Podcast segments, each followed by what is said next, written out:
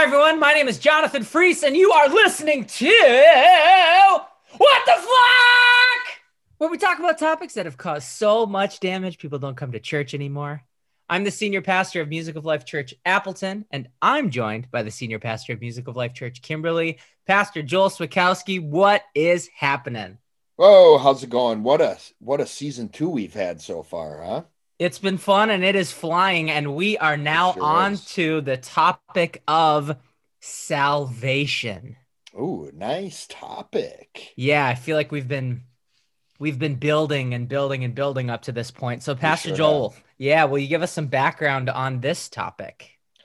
Yeah, speaking of the building, right? We have mm-hmm. talked about fundamental Christianity in multiple episodes. We've talked mm-hmm. about faith, sin, grace, all leading up and building to this. Now, salvation is the first benefit that humans receive from their relationship with God. And a big thing that will help us understand this at the right level throughout the rest of this episode is knowing that salvation simply means the avoidance of a punishment. Now, the history and background then connecting to human beings is we have all sinned and we do deserve punishment from God who is just.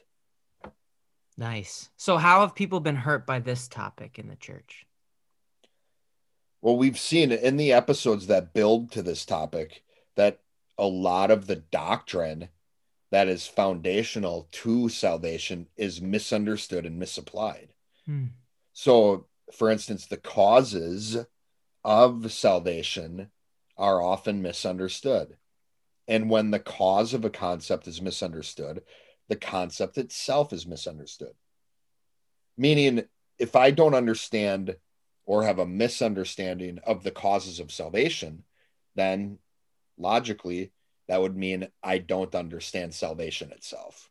Nice. So when you say the causes, you mean like the pieces that make up Right. Yeah. Salvation. Okay. Absolutely. Cool. And you know, as as far as salvation goes, the causes mostly depend on a person's definition for God and their view of sin. Mm.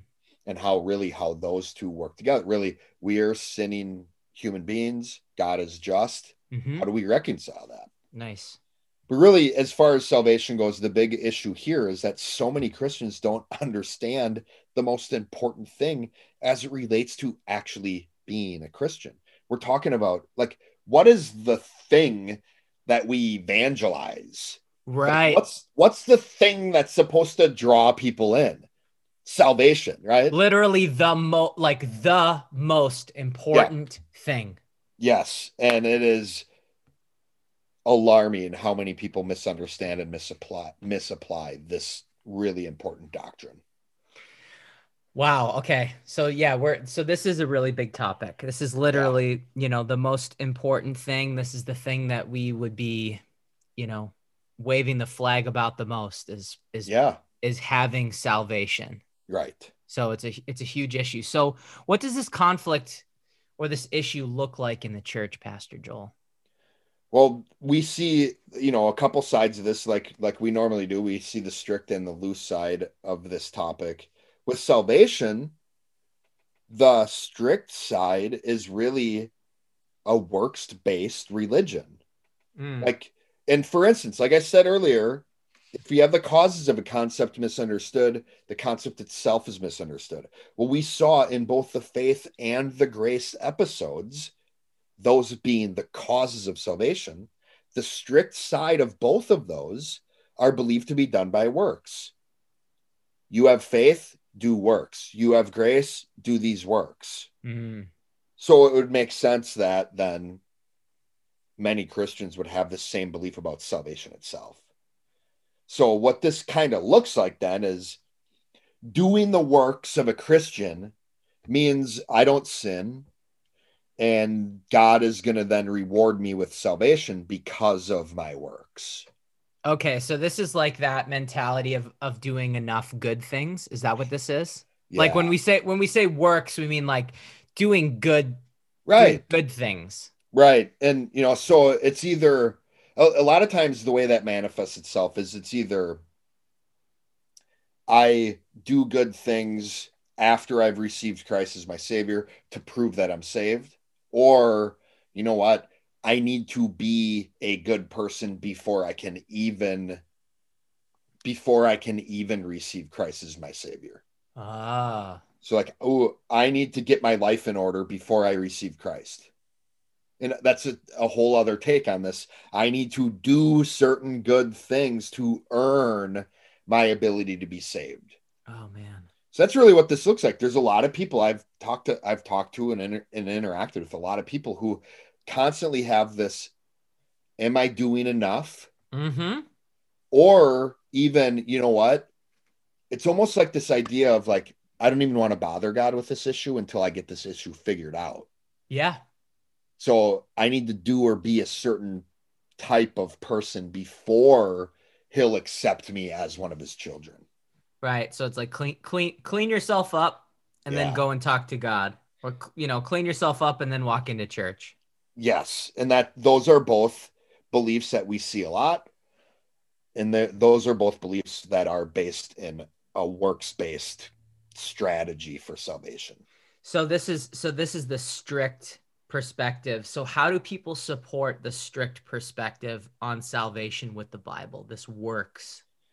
Yeah, this is where it gets dodgy because hmm. it really can't be, since the hmm. Bible plainly states that salvation is not of works and that it's a gift from God. However, people still, this is where the application we see is people still tend to be judged according to what they do. I judge a person based on whether or not they tithe, whether or not they go to church enough, whether or not they read their Bible enough. Yeah. So in another way, this the, another way this kind of looks on the work side, of the strict side of this argument, if you could even call this a work, is this idea of or this measure of people professing themselves as a Christian. An overwhelming number of Christians have the flawed measure for salvation of if I say I'm a Christian, then I'm a Christian. Ah. So, what's your measure for treating somebody like they're a Christian? Because they told me they're a Christian. It's what they say. Because they filled out one of these, you know, surveys. How many like times have you heard? You know, there there's surveys that say there's over a billion people on the planet who are Christians. What's the measure? They filled the dot that said, "Yep, I'm a Christian." so, because we profess we're Christians, we're Christians is still on this strict side of this argument. Interesting. So yeah, really though, the Bible doesn't support this side. So people will say, I don't believe you can earn your salvation. I don't believe salvation's based on works. Yet a lot of times those same people will judge others when they don't see works in their life. So now we're back to our our beginning episodes, right? Don't uh drinking, drinking, swearing, tattoos. Seriously, if you if you would have asked me back in those first five episodes if those would be as important as they have been through these last through season two talking about salvation, I I don't know if I would have believed you. But we do keep bringing those topics up. Man, These I'm are- stuck in the I'm stuck in the past. No, I I I, I do I think it's it, these are and I'm excited that we did those topics because Yeah, they are very easy to see in someone else and judge what they believe. They're they're Right. just, you know, low low hanging fruit. absolutely, absolutely. So I think it was great. I think I think it was great we did those episodes too because they have been they've they've helped these other episodes be more efficient. We can point back to them and but those are examples of works. Those are examples of things we see what we need to make sure we're taking into account the how and why behind those things. I like that and and you know doing doing things and and I like how you said the works thing because so much of it is a lot of people don't judge people based upon the good things that they're doing. They judge, you know, Ooh, yeah. people on what they're not doing. You're well, Yeah. you're not drinking, you're not smoking, you're not swearing. So you must be a Christian or a good Yeah. person. Yep. Interesting. So okay, so in this strict perspective, how how if someone were to come up to me and start, um, you know, uh, uh, approaching me regarding this perspective, how would I defend myself against them? What's the actual issue going on here? So, what the issue is, these people don't have the non contradictory or objective measure for salvation. So, I could ask the person if somebody's, if I'm having a debate or even a, just let's say just a friendly discussion with somebody over salvation and they're on the strict side, I could ask them, what's your measure for salvation? And even asking them, what's your definition for grace and faith? Nice. Because remember, those are the causes of salvation. So here's a little hint for you. If I do the causes of salvation, then that would mean I'm saved as an effect, right? So that's why getting to these definitions will help. But you know, there's there's a lot of other, you know, because we're talking works-based, so we're we're putting all the onus on what a person does, what a person says. I could ask this person too, are you saying that everyone who says they're a Christian is saved Mm, and no longer sins. So this gets down to one of the measures people have of being saved is we're not sinners anymore. nice. But a, a huge issue in this topic is the Bible states we can be assured of our salvation. Right now, I can be sure that I'm saved. Hmm. Yet the majority of the Christians don't have that assurance. Hmm. You know first john 5 13 says these things i have written unto you that you may know that you have eternal life So that's something that I can have right now. right now Nice. So, all right, let's just recap here. Christianity is based on the gift of salvation given to us by Christ. Yet, many Christians seem to misunderstand this very, very important topic, even contradicting the Bible by enforcing a works or do good things list based salvation process. yeah that's a great summary Well, no better time than to move on to the loose perspective. Actually, before we do that, why don't we take a call?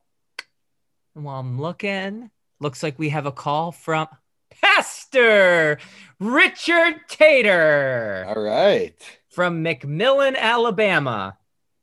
All right, Pastor Tater, you're on the line. Hello, Pastor Joe, Pastor Jonathan. This is Pastor Richard Tater. How y'all doing? From calling from McMillan, Alabama. Excited to be here. Uh, thanks for having me. As y'all know, I used to believe there's nothing that we could do to be saved because I believe God was in control of everything. That's right, gentlemen, everything.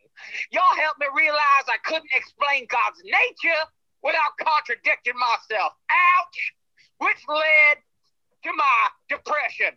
Double ouch. Now, I realized I was taught to declare myself saved through predestination and then control others by pointing to their sinful behavior. Gentlemen, thank you for that restoration program. Woohoo!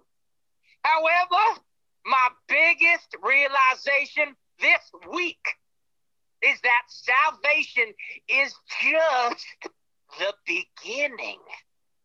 We have avoided punishment.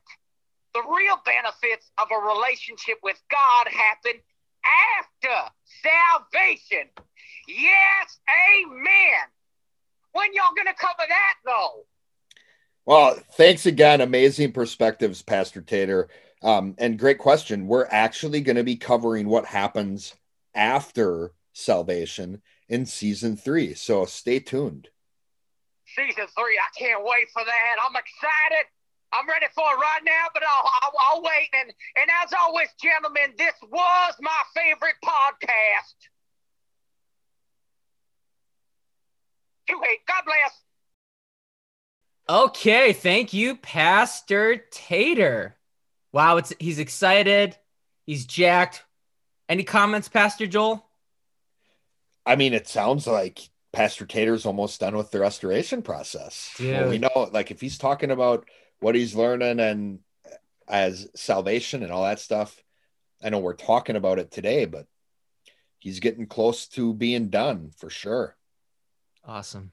Yeah, this is exciting. I'm excited to hear more about what he has to say. And Oh, yeah. yeah, thank you, Pastor Tater. Brilliant response as Mhm. we're coming to expect. So thank you, thank you. Yep.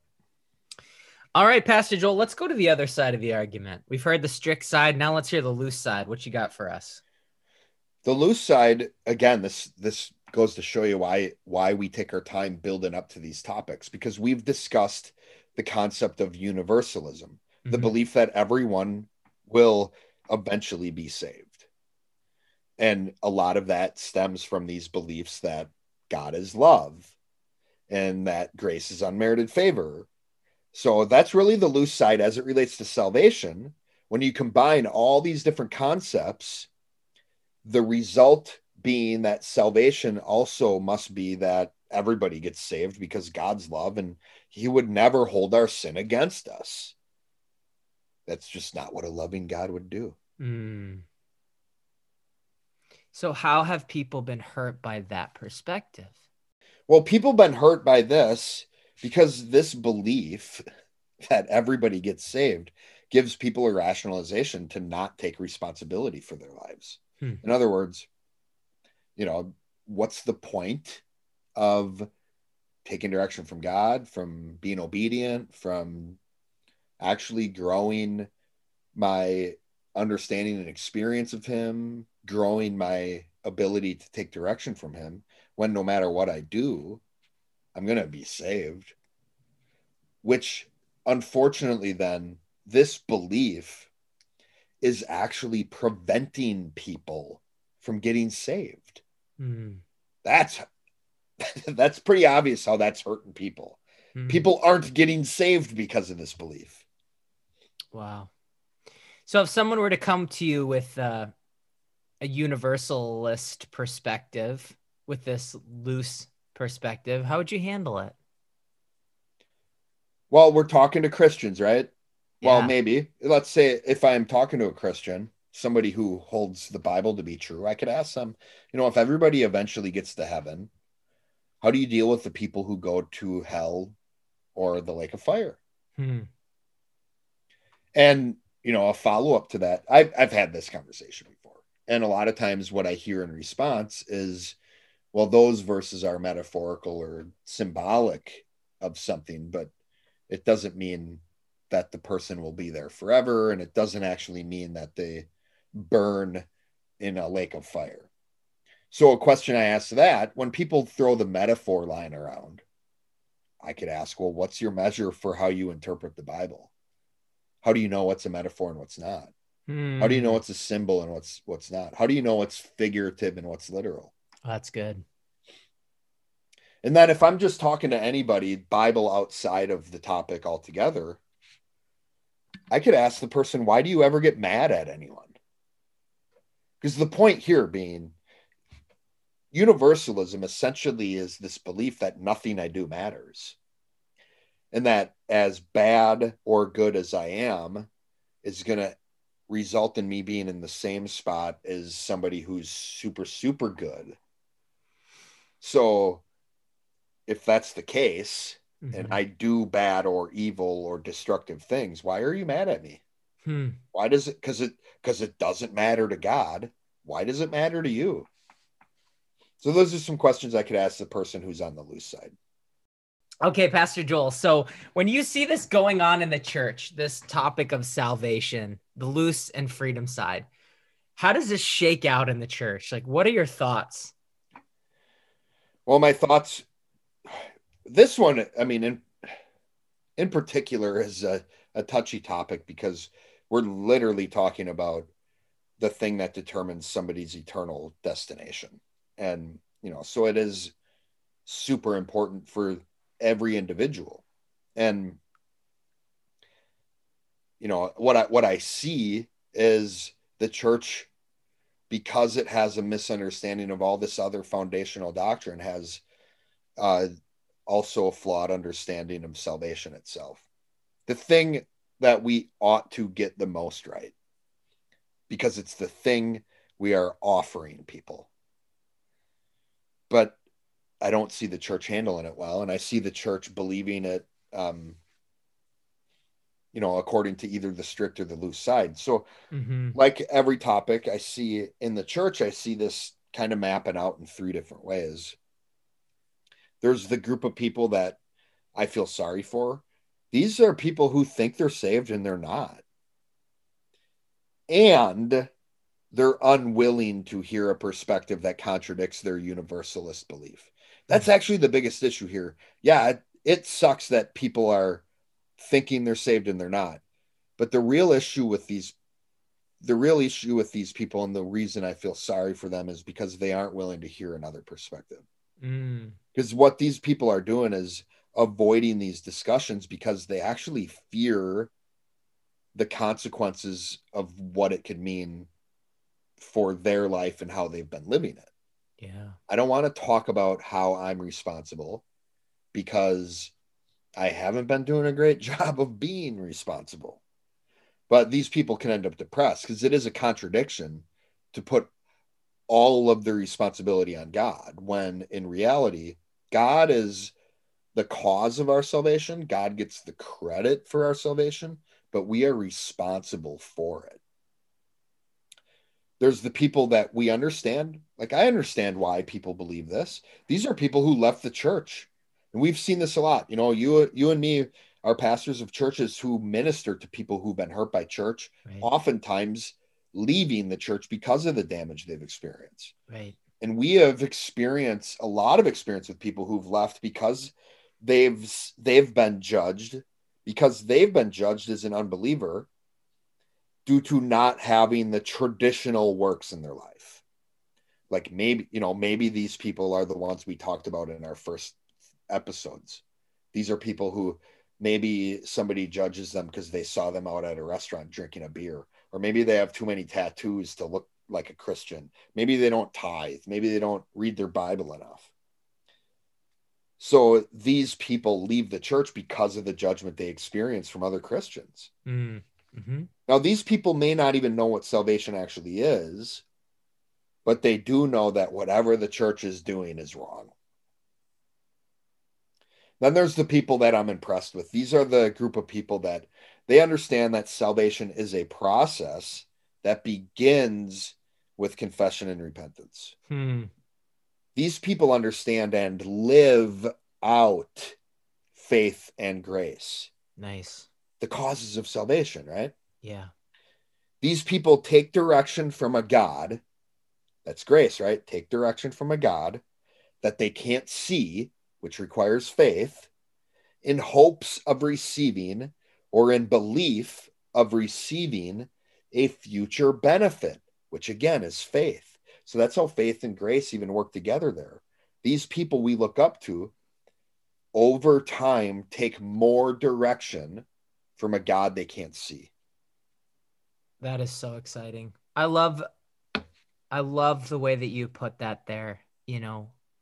Grace and faith are the causes of salvation. So the equation that I have in my brain is like to understand how this like the causes and the effect of salvation work together is faith plus grace equals salvation.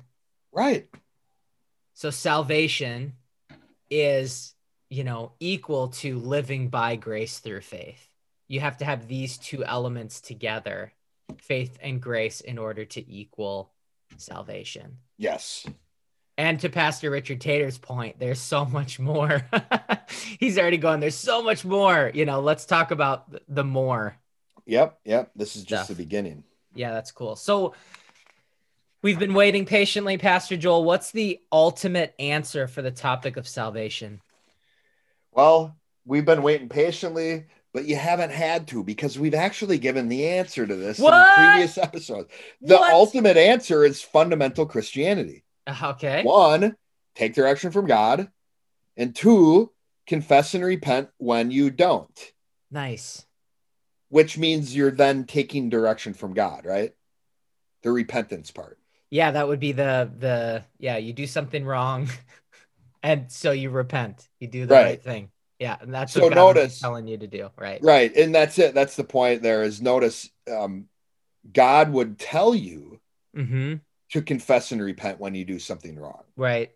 So actually, these steps of fundamental Christianity are actually steps of living out faith and grace. Hmm. So, you know, going back to the beginning, the history of this episode, the, the history we started this episode with, everyone sins and everyone deserves punishment from a just God. And God is just. We covered that in depth. However, our response to sin shows if we intended to do it or not. And a just God is focused on that, on the response. Because God is just not only in what we see and what he does, but in the why and the how as well. So, kind of clearing this up. So, what, would I say? You know, we're talking about fundamental Christianity, take direction from God, confess and repent when you don't. What about a new believer? What do we tell them to do? Well, what so or in other words, what's the born again experience? Nice. When I make the decision to put God first in my life. That's a way I could define being born again, right? Mm-hmm. Is he and his spirit and his influence is the most important and the biggest priority of my life. I'm gonna do yeah. I'm gonna do what he says. I'm going Yeah. to take direction from him. I'm gonna even if I don't want to do that. Yeah, he's my leader in all things. There you go. That's really what the born again experience is like, right? Now I'm a child of God. Mm-hmm. So what's this look like? Let's do like a little traditional, like born again prayer. Dear Lord, I'm wrong in how I've lived my life. Confession. Yep. I now submit to you and ask that you guide me in my life. Repentance. Beautiful. So the born again experience is really the first time that I actually confess and repent to, Nice. to God. So that's how that's all connected there. That's cool. So, Pastor Joel, this kind of reminds me of when you talked about grace being like medicine, right? Grace being this pill that we take that helps heal us. Right. So, when I take this pill, it's my responsibility to take it. yes. And I don't get credit for the healing that I experience. So I think if we were to go even, you know, to take that analogy and go bigger, you know, not only is it not only does it work with grace, but it also works with the idea of salvation. So it's my responsibility to live by grace through faith, right? It is my faith that I am believing in something that I can't see or something that hasn't happened yet. I am believing in something that is invisible. I am responsible to take direction from God and to learn how to do that and grow in that over time. yes. And the result is that I'm showing God that I want to be with Him. Therefore, He is saving me from an Yeah. eternity away from Him. Right. And so when I when. I live here in this life and live according to that, I'm saying, God, I want to do that in this life and in the next life as well. yeah, that's awesome. And it is like so this it's such a great analogy that not only is analogous to analogous to grace, but like you said, it fits with salvation as well. And a great way of seeing how God gets the credit, but we are responsible, or God is the cause. Right. Because what we're really seeing through this episode is a lack of sin isn't what saves me. righteousness is what saves me, but not my righteousness, God's righteousness. Right. It's the righteousness of God that saves me. And this is where I'm silly if I say I healed myself when I take a pill. Right. the pill did. That Right. pill is God's righteousness, right? Right. I'm silly to say I saved myself Yeah. because God saved me. Yet God didn't make me get saved. And it was, you know, it's the the second half of the definition of grace and its reflection in the life that I'm responsible for. Thank you so much, Pastor Joel. Hey, everyone, this has been What the Flock. Thanks for listening. And remember, if you've been hurt by church, you're not alone. We're here for you.